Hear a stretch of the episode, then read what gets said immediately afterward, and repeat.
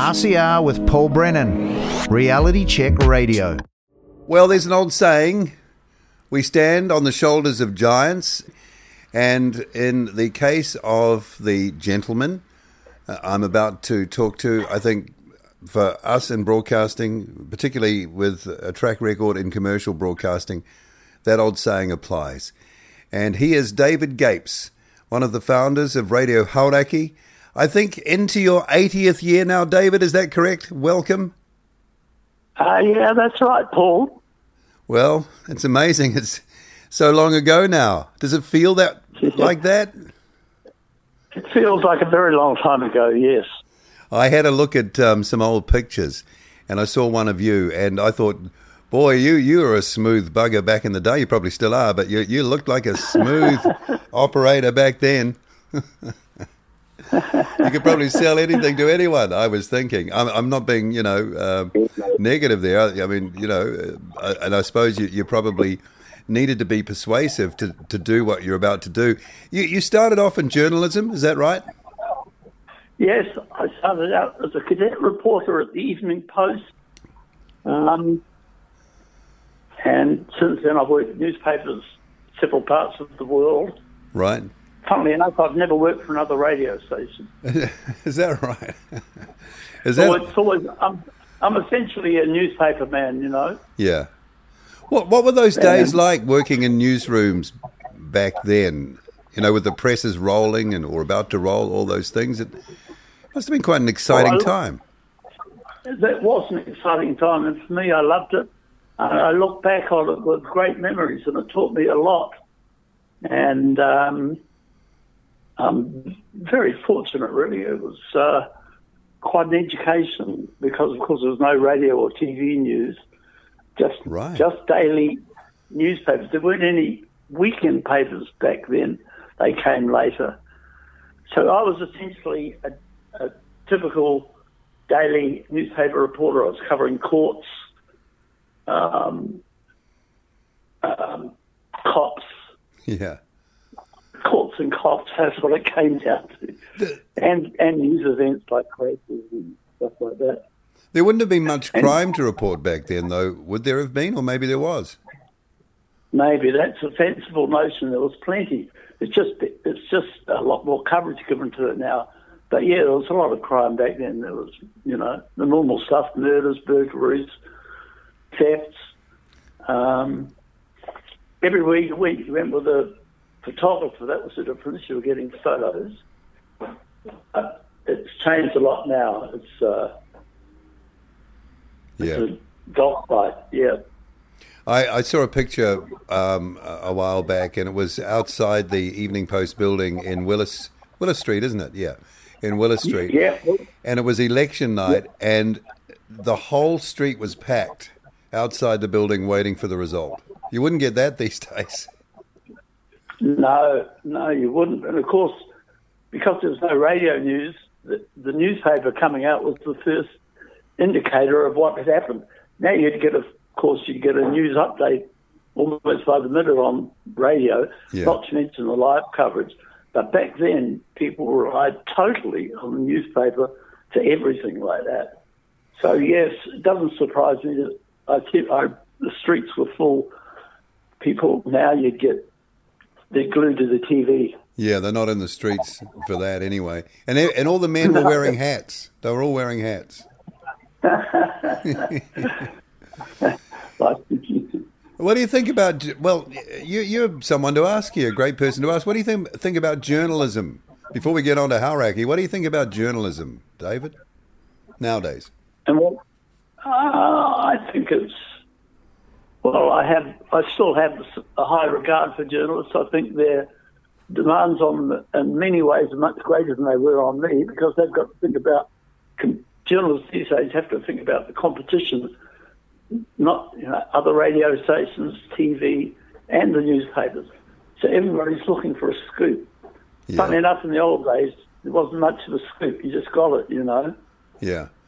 So you, you weren't necessarily competing with the other the other crowd down the road. Um, you, yeah. Well, there was hmm. the morning paper, the Dominion, and the evening paper, the Evening Post. That was the only competition. Full stop. Right. and of course, twelve hours between the two. So, um, um, so I think journalists these days have a very, very difficult job, and they've got to be accurate. On on top of that, um, uh, upset people take you to the court, take journalists to court pretty often. So you've got to think about the legals. Um, we were taught the legals during the cadetship, but they were pretty basic back then. I mean, it was pretty obvious you told the truth, Yeah. tried not to bullshit. Um, but uh, yeah, Good old days. You did anyway. What, what, was that? I missed that. My wife said you did anyway. You're doing bullshit. All right. But yeah, these, these days you've got to worry about the legals much more than you did then because you've got real competitors and you've got, as well, you've got your readers and listeners and viewers. Yeah. Yeah. And wha- people are much more media, but people are much more media savvy now, and they're on onto the poor old journo like a ton of bricks if they get it wrong. Even if they don't get it wrong, they're onto them like a ton of it. Yeah, it's it's kind of a world away by the sounds of things. Um, that Yeah. era. All right. When were you ever always, or what point did you switch on to being interested in radio? Uh, well, of course, along with as a youth, I was uh, very interested in rock and roll, Yeah. and of course, the only radio stations back then were National Radio and ZB, uh, and there was virtually no pop music on the radio or TV at all. Um, so I was interested in, interested in rock and roll, and I was amused to uh, to note that there was no rock and roll on the radio back then. But uh, I'd been overseas, and I'd heard overseas rock and roll in New York, and that was very different on the radio. So that's what gave me the um, motivation for it. I thought, no rock on radio, let's start a radio station. and I had a, had a mate who was a genius engineer. That was Doc O'Callaghan. And um, he knew how to build radio transmitters and uh, lattice work towers. And he was also a shipping engineer, so he knew how to make in, make diesel generators work and all that stuff. So he had everything in one package. So, and I also had another mate who was a salesman, Derek Lowe, and um, who was the, who was the other one? Was it Chris Parkinson? Yeah, Chris Parkinson. Well, he was Derek's mate. He was Right. Chris. Derek. Derek used to produce radio commercials, and Chris Parkinson had the golden voice. So, Yeah, uh, he did. they were punks. So the four of us got together and said, let's start it. So uh, we asked Doc, can it be done? He said, yes, it can. Astonishingly, it still blows me away that it, that it can be and would be done. And so we miraculously did it. So did did Doc? Did he actually build the transmitter? Is that is that what happened? Yes, he built the transmitter from start up using, you know, purchased all the parts, the transformers and the valves and the steel framework, but he built it from scratch, yes. The Wow. one kilowatt transmitter. One kilowatt. Well, I remember back when I was at uh, ZM in Wellington, uh, we're on AM, and that was two kilowatts. So that that wasn't too Yeah. bad. That was that was reasonable power. Yeah, one kilowatt, kilo, kilowatt was quite a lot of power. And of course, we were 30 miles out in the Gulf, Yeah. But of course, it was straight over water, and um, radio signals carry extremely well across salt water.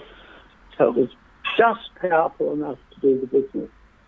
Yeah, I remember Murray Ingalls telling me he used to listen to Australian radio stations in New Plymouth because the signal would bounce right across the Tasman.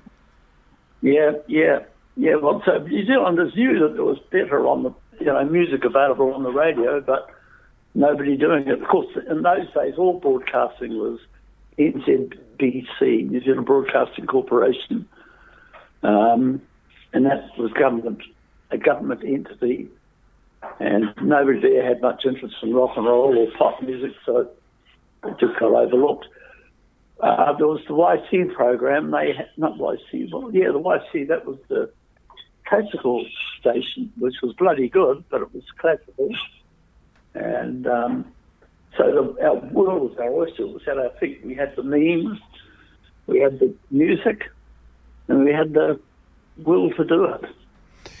So, so why why do you think the NZBC was so late to it? it you, you said that they didn't sort of understand, or they didn't know about rock and roll. But I, I'm wondering also that if they did know about rock and roll, they probably would have seen it as sort of antisocial and not uh, not something they should be involved in.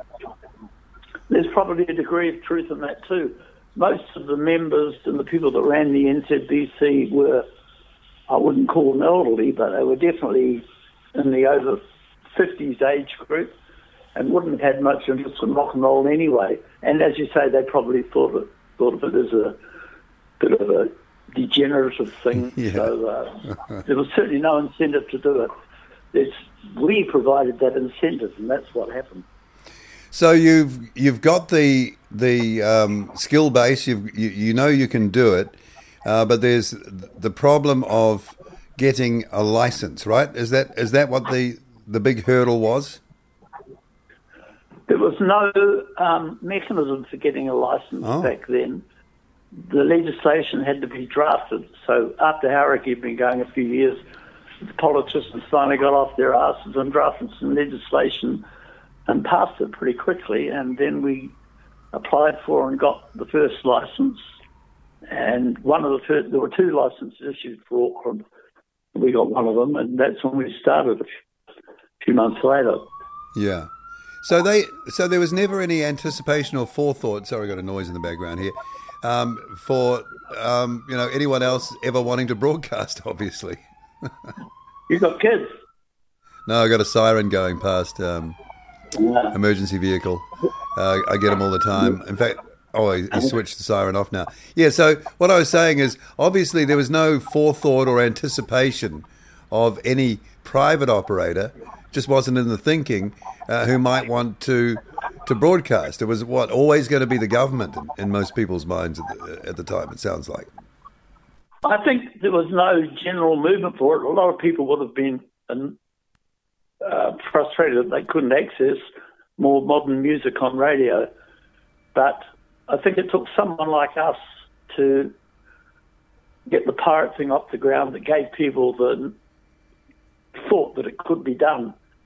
And that's what changed everything. Um, once that legislation was passed, radio stations essentially music stations took over all off all over the country. And were commercially successful, weren't they? Big time. They were wildly successful back in those days. Yeah, they still are quite successful. Yeah, yeah. Okay, but you, you so th- this is your classic pirate stuff. You've you've got a boat, you've got a transmitter, you've got some people who can uh, put the business side of it together. So tell us about how you know th- those very early days started out. I mean, you sailed out of what the viaduct in Auckland, I think, at some point, and and and where did you're out in the Gulf? Whereabouts did you actually you know sit? What what was the position? Did you have to be in a specific position to be within the law? We certainly did. Um, in those days, there was what was called the three mile limit. And for those that don't know, a mile is about one and a half kilometres. So there was um, New Zealand international waters extended all around, New Zealand waters extended all around the coast, but there was a triangle of about a square kilometre on the western side of Great Barrier Island towards Auckland, which was firmly in international waters, which meant that the, the authorities couldn't touch us. Uh, of course, they tried to stop us getting there was quite a lot of publicity in the beginning, so they tried to stop us and lowering the bridge and all that stuff. Yeah. Um, but we eventually got out there, and Doc had made an incredible mooring arrangement with three huge anchors made out of CLRSJs, and they were all linked by about 100 metres of um, chain. And that, the point at where they came together, the chain went up to the, a big buoy on the surface. So the idea was when the ship rose and fell, it lifted the chain, the weight of the chain off the was held by the ankles, but the weight of the chain acted like a big damper, you know. And, Right. Uh, so we not only had safety, but we had a fair degree of flexibility as well.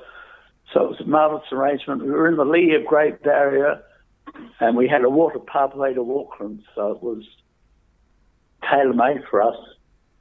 And the other thing was, in those days, everybody that was even remotely interested in rock and roll and radio gravitated towards us. So we had all the every disc jockey or would want to be disc jockey in the world came to us, and we had a whole lot of engineering types and people that knew about boats, people that knew stuff that we didn't. So it was uh, it was an easy birth in many ways. They tried to stop you getting out. On what basis? Uh, well, of course, once we did the work on the Tiri, the ship, we did in the uh, Auckland Harbour, and that was in the what was called what did they call it the harbour basin, but there was a lift up bridge Yeah, I know the at bridge. the, at the entrance to that. I think it's still there. It is. I, I've Um, walked across it hundreds and hundreds of times, and many of those times I thought of you guys. Yeah, well, when we finally came to sail, we had everything on the deck. You know, the mast all ready to go. Uh, no, the mast was up. And, of course, we're still in New Zealand jurisdiction. So the harbour authorities, for reasons, well, obvious reasons, but they, I don't think they had any legal basis. Once the ship sailed, they started to lower the bridge. Yeah. and that jammed our mast, so we were stuck in the bridge. And then a bunch of the boys climbed up the uh, bridge and pushed the mast free with their feet. Pretty risky business, but Yeah. we got away with it. Health and safety. And, um, health and safety. yeah, yeah. Um, amazingly, we, there was nobody lost in the entire three years at sea, except on the last day when we were coming back to land. We'd already got our license and we were back on land. Um, one of our top broadcasters fell overboard. Yeah. I might add, he wasn't. He might have had a some sort of celebratory drink, but it wasn't a drinking ship. One of one of the things that made us made it work was this was an era before drugs, and there was no drugs. So there was no drugs on board, and no drugs in the operation at all, not even marijuana. That all came later. Yeah. um, uh, and it was we were all sort of pretty serious about not drinking, so there was no drinking, very little drinking on board. There might be the odd hip flask, but nothing serious. So Yeah. there were very few accidents Right. until Rick Grant fell overboard, uh, only a mile or two out of a kilometre or two out of Auckland Harbour. Oh dear. Yeah. Um, uh, that's sad. That's sad to hear. Um, and we remember Yeah. him along with all the others who, who aren't here. So it must Yeah. have been an incredible feeling, excuse me, hitting the go button and starting to broadcast. It, it, it must have been a, what a feeling. I'm just trying to imagine how I would have felt in that situation. I probably would have been incredibly excited, incredibly elated that it all worked, and and with a great sense of achievement with it. Is that how it was? Kind of. I think that's exactly how it was. And um, we had a lot of friends. Everybody loved us. I mean, life couldn't have been better. And how did it work? Because I'm thinking, you know, turntables on water. Does that work? In what? Turntables floating around in waves on water. You know, they need to be really solid and steady. Um, so we, Uh, we yeah, we did. We did use LPs and 45s, but mainly it was off tape, reel to reel tape. oh right, okay. So that that would have been a lot more stable and reliable. So what did you tape the Yeah, records on shore and, and then bring the tapes out? Is that how it worked? Yes, and we also taped some of the uh, DJ work on shore and brought those tapes out too. Mainly on the ship, we had um, one disc jockey and a newsreader. That was the, um, and of course we used to pinch all the news off the opposition, and uh, that still goes on. yeah, but nothing changes. Yeah, No. And- and yeah. What what um, what was the response like? How did you gauge, you know, the initial response and, and, and the success you got from it? Uh, Because you know, uh, were you taking phone calls? Could people ring the ship? I, I'm wondering about that. Were they write in, or are you just starting to hear people talk about what you're doing everywhere? No, we didn't have email, and you couldn't ring ship. Um, but we had a good ear to the ground, and, we, and the other thing that happened was the introduction of Radio Hauraki to land also saw what I think was the introduction of the radio, dreaded radio survey. Oh, So right from right from the first few months, there were researchers in the field covering the numbers, and we knew right away we'd gone straight to number one with under thirty year olds. The over thirty year olds were that happy. Well, they, we didn't have the numbers there. We had the numbers among teenagers and twenty to thirty year olds. Big numbers. We were far and away the most listened to station in that age group. So we knew exactly what was going. The research gave us very good feedback as to what was going on and what was popular and what wasn't. so anything to that market, you were always a buy for any advertiser in Auckland, right? Um, Derek Lowe was an advertising genius, and uh, he knew all the ad agencies and um, plenty of retailers like farmers, and they would ring up and book. We were just flooded with advertising. Yeah, wow. Yeah, it's like taking the lid off something, right, and just release, releasing it into Yeah. into the world, and, and, and off it goes. That was a pressure valve for lot people. Yes, they were great days. I, And uh, of course, that yeah, coincided, that coincided with some of the greatest modern music yes, around. Uh, Yes. What, what was the, the first? material- What was the first song you played, um, David? What was the? Can you remember the first actual song you know you played? Well, you got me there. I can't. That should be part of the story. I'd have to get the book out and have a look, but um, Yeah. 1967. Would have been, Oh. yeah, it would have been. Um, well, the Beatles, the Beatles going in 1966? I yeah, pretty well. They've been around for two or three or four years by that stage. But you know, they, they, those were huge. The Mamas and the Papas and all of that. You know, um, Yeah, and you can guarantee that the first music we played was Beatles. Right. Okay, was there an emphasis on on them? Uh, there was an emphasis on that style. All right. And and as you said, the Mamas and Papas and the Rolling Stones, Yeah. and I mean all the all the names that are now legends. Say we had all their music and catalogues, um, but we were a top forty station, so we tried to be modern. You know, the record companies would have been happy, surely. the record companies loved us. Yeah. Yeah, we had great cooperation from them. They'd rush the early releases to us, and uh, yeah, as I said, we could do no wrong. It was just incredible. Looking back on it, Yeah. it seems so unreal. Yeah, it's it's such a part of history, you know. You, you know, Yeah, it really yeah. is. It, it, like part of the cultural history of the country.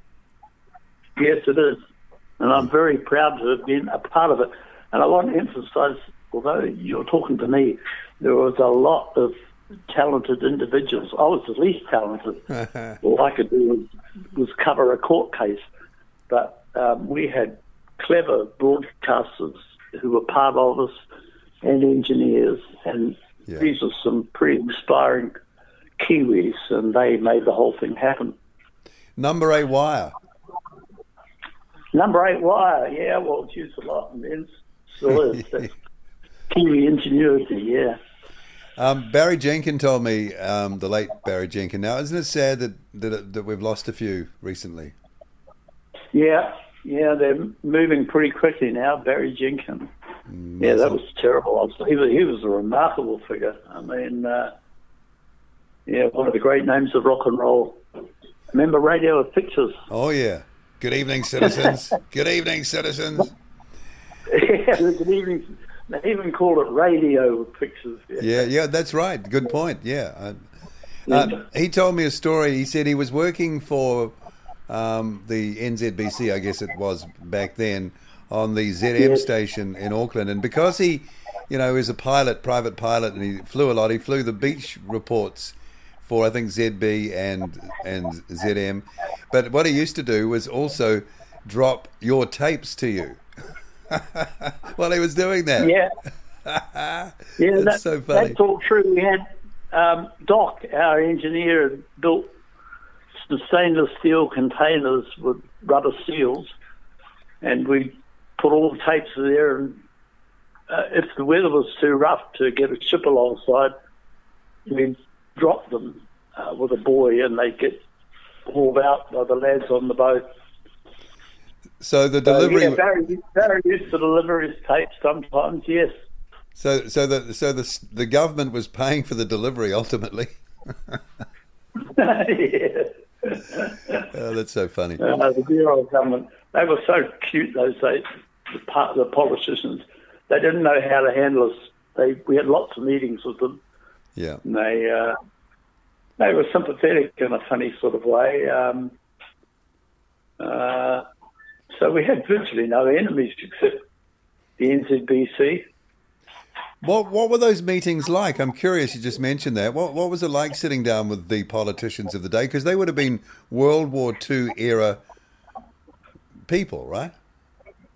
Yeah, they were they were typical Kiwis that had succeeded and become MPs. They were they tried to pay attention to us, and they listened and they acted. I've got no complaint. Yeah. Okay. But sitting down with them was pretty interesting. I mean, uh, in that regard, I was quite experienced because I'd talked and interviewed many politicians, and so I knew some of these people quite well. And uh, that was in my career as a journo. Yeah. And um, so it wasn't that hard. It was just a matter of talking sense. You have this great demand for rock and roll, and nobody's satisfying it. And they knew it. It had to happen. Something had to happen. Yeah. Um, so, how did you deal with? I mean, you mentioned the way that you sort of like uh, moored the the tiri with that sort of uh, chain um, and anchor sort of system with the buoy, but you must have encountered Yeah. some pretty rough weather at times, right? If the, if the weather got seriously bad, uh, we also purchased the wharf at Tryphena, which is the harbour on Great Barrier.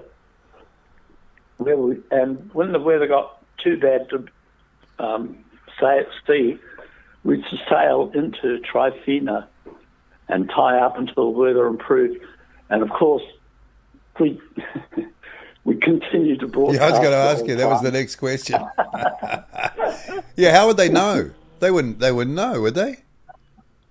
I don't think they they didn't know. They had no idea. No, I don't think there was much triangulation going on to find where a radio station was located. Otherwise, they would have known. Uh, there was a conspiracy of silence around all that sort of thing. Nobody on the barrier used to talk about it, and we certainly didn't. So nothing ever came of the illegal broadcasts that we made, which were many. Yeah. Um, and now often, often they'd go for a sail around the Gulf on a fine day. They'd just up anchor and go for a sail and a swim and everything, but keep the radio pumping the whole time, you know. Did you have speakers on the deck? yeah, there were speakers everywhere. You could hear the whole thing, yeah. It's crazy to think that uh, there's that little bit in the middle of the Hauraki Gulf back then that was actually international waters. is. It is. Uh, just that little triangle, because you had the three mile limit around Great Barrier, Yeah. and you had a three mile limit around the Coromandel Peninsula, and the three mile limit around Kawau and all those islands like that. So, as I said, there was just that one one square mile space Just for right you. adjacent to Great Barrier and Coromandel, which suited our purposes just fine. So, how strong was the signal into Auckland? It would have been pretty strong around um, closer to where you were in the Gulf, but how how how powerful was the signal into metropolitan Auckland?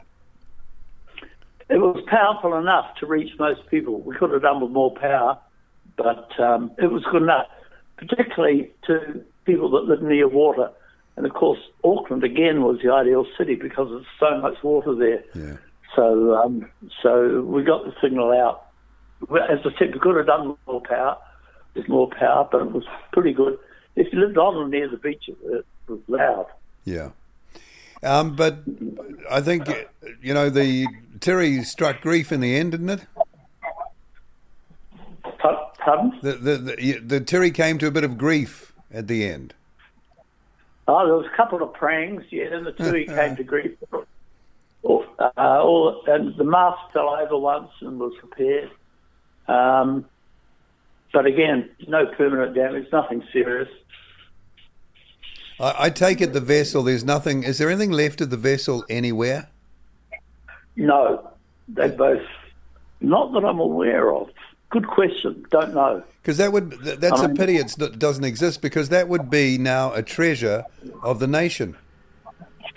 And not to mention, it was built out of hard kauri timber. Both, there were two turrets, of course. Yeah, yeah, yeah. It was um, no, both um, scows, what was officially termed a scow, uh, and they had we had four engines, and um, each one attached to a diesel generator as well as the propeller. So we were generating a lot of power and a lot of energy. So they're grundy ships, but we, they were all made of hard kauri. Three, in, I remember the planks were three inches thick. Okay, yeah, that's that's pretty tough. Um, and of course, when it went on the rocks, which it did once, kauri's the best thing to have because it doesn't rip like steel; it just scars and scratches. Oh, okay. And we never, we never actually got any holes or anything like that. When when was it? When was it built? How old was it when you got it? Uh, they were both built around um, in the early 20th century. I'd say 1908, 1910, around then. They'd been used as freighters, Yeah. mainly around the Gulf and around the coast. And when we bought them, they were nearing their use by date because the bigger steel ships were starting to come into force. So we were able to pick up ships like that really easily and really cheap. I think we bought bought both Tiris for about three thousand dollars each. Gosh, yeah. Well, even back then, that was a good deal, huh? That was a good deal, yeah, yeah, even back then because they're perfectly seaworthy ships. Of course, we had to rebuild them with all the uh, techni- tech technology and that, but the basic thing was very sound. Did people come up in their boats and visit? Oh hell yeah, all the time. Did did they come on board? Yeah. Were they welcome on board? Some of them, any of them? Oh, they were welcome on board, yeah. But when you were out there, you're all mates, you know. Yeah. the code of sea and all that. So generally, people were well behaved, and the crew let them on board when it was convenient, and uh, got lots of cups of teas and stuff out of it. Uh, Yes, you would. Yeah. Well, bring, Yeah. they're bringing you know, yeah, teas and what picnic hampers out with them. yeah, yeah, they'd make something on board the yacht and bring it on board, and um, we all smoked cigarettes like crazy. So we sat around there and shagged out. I can just, I can just see the scene. And you must have had some Yeah. beautiful days too out there on the water. Some It absolute was stunners. out there, yeah. It was absolutely fantastic. And there was plenty of beautiful days, plenty of wild days, plenty of everything. Typical Auckland weather, you know what it's like. Yeah. Where are you? Where are you guys based? I'm in Wellington. We're all over the place, but I've just come out of uh, four and a half years living in Auckland, and I used to walk over that Yeah. bridge every day to work. So I, I, I like I say, I always used to, uh, you know, I'm conscious of the history there, and I always used to try and sort of visualize the Tiri going out through there. I'd like to know more about you guys, so I must do a bit of research on the radio because, I, yeah, I just found the radio on the internet. We're, we're the Radio Hauraki of, of, of now. It sounds like it. Yeah. Yeah. So, a- and that feels good to say that. So, w- when you get on land, now you're well, you were a proper radio station anyway, but now you know it's it's it's it's like it should should be, I guess, is a way of, of putting it. And the Hauraki name just keeps going from strength to strength. I've known plenty of friends of mine who've worked at Hauraki over the years, and and they really put that as a notch on their career belt that they were on Hauraki. It's, it's incredible that that brand has endured and it's so strong. Yeah, I'm really proud of that and proud of its Maori name and everything. I mean, we did so many things right without even thinking about the Maori Yeah, name. yeah, But these days it's most appropriate. And um, yeah, but yeah, it's a hell of a brand, an enduring brand, and good on uh, the owners for keeping it. Well, I guess they have to keep Well, you'd never lose it, would you? you you'd be crazy. Yeah, and I think Harry and rock and roll in New Zealand are almost synonymous. Yeah. So um, the um, success keeps on happening in terms of the, the business and and um, the audience and everything. How long are you there before you go off and do something else? How long? What? How long were you at Hauraki? You know, back on land. How how much longer were you associated with it? Well, I stayed a shareholder for many years, 10, 10 or 15 years. Yeah. And eventually sold the shares to raise money and buy a house and stuff like that. As you do. So ownership passed, and not just me, all the other. I was only a owner of about 15, 20%. All the shareholders eventually um, dropped their shares off and made the quick bucks. Yeah. So you've mentioned a few names already. Excuse me. Um, already. Um, any others that you want to make mention of? Um, I mean, so many well-known names. Like I said just before, Yeah. we're on Hauraki. Hauraki. Well, there was uh, one female DJ, that was Truda. Yeah. Uh, not Trudy or Trudy, I can't even remember that now. Uh, I'd like to remember Peter Telling or Peter T as he was known. yeah. and Barry Jenkins, of course, Kevin Black, um, Chris Parkinson. Female DJs weren't that plentiful then, and they still, I guess they are now. Yeah. Yeah. There's more now. Do you, how Yeah. many fem- how many females you got? Um, one, two, three. I think. Yeah, three. So about Yeah, half. the only, about half. The only qualification is you've got to be able to talk and love rock and roll. Yeah, that sounds easy, but actually, when you get to it, maybe n- not so much. Um, Yeah. yeah, but um, yeah. Look, I was only three years old when you did that, so you know, um, I only became conscious of all that later on. But Yeah, yeah. I would have Yeah. loved to have been part of that. Oh my God! We'd have liked to have had you, Paul. Well, that's that, that's real nice of you to say, David. And you know, when I started off, I wasn't peeing in your pocket, mate. We are on the shoulders of giants, and people who do things make things happen.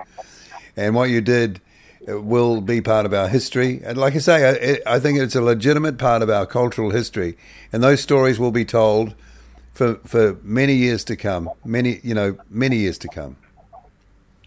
Yeah, you put it quite nicely. Thank you for that. And how does it feel now, looking back over all those years? How what? How does it feel? Because it's so, such a long time ago now, relative to most people, and you've had Yeah, years and years to think about it. Um, uh, uh, you know, what are your feelings just just thinking back? Uh, obviously, that must be very nostalgic. Yeah, well, it's so long ago. I don't think of them. I've got day to day life. To Of course, of course. But every now and then you might stop. You might stop every now and then. Yeah, I, every now and then I think about it with a great deal of satisfaction, and um, uh, I was lucky to get. I don't know how it came about. Well, I do know how it came about, but it was a meeting of fortunate circumstances that made it all happen, and I'm very proud of it. As I said. Yeah. It sounded, from what you've been saying, and the mix of people, it sounded like it was meant to happen. That's what I was trying to say. Yes, in looking at it that way, it was inevitable, really. Yeah. And I mean, the people over at Radio I, who are our opposition, they were thinking along the same lines, so there were others as well. And all the people at YD, which is the forerunner of ZM, I Yes. think. Uh, uh, yeah, it, it was. Yep. And that was Yeah, my they say it was- my early years was on ZM. So I, I know about rock and roll radio. But later on, um, you know, give it Yeah. another fifteen or so. No, more than that. It would have been, um, you know, getting on for twenty years after that. But I've never lost that love of it. Yeah, good on you, mate. Okay, it's been great talking to you, David Gapes, founder of Radio Hauraki, one of four. I think it's, there are four of you at the start, main players, right? We call, we we characterise ourselves as a gang of four, but really there was twenty or thirty of us right from the very early days. Yeah. So the four, four the four with the original four directors, yeah, they were the core of it. Yes. Yeah. And um, they're they're still all around today, aren't they? Derek's still here. I think uh, Chris Parkinson passed away, did he? Yeah, he's dead. Yeah, Yeah, yeah. Doc's still Doc's still alive and well. I'm still going. Yeah, obviously. I'm now, uh, I'm now uh, run a website about marketing and advertising, oh, wow. which puts out puts out a daily newspaper and satisfies my need for journalistic outlet because it's essentially a journalistic exercise that is.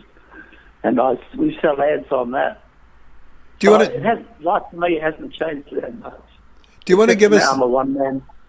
Sorry to keep jumping over the top of you, David. Do you want to give us the web address for that so our listeners can go in and have a look? Mad Daily, that's M plus sign Daily, and MAD stands for marketing. No, MAD stands for media and advertising. Cool. Well, I want to thank you for making a bit of time for us to uh, talk to us on Reality Check Radio. It's been uh, really interesting uh, listening to what you have to say to recount that bit of our history, and uh, I wish you all the best. It's been a great pleasure, Paul, and um, all the best with your effort too. Thank you, and I, I think I, I think it's going to be like you. it's just going to get get bigger and bigger, right? right? That was a lovely conversation. I appreciate the time.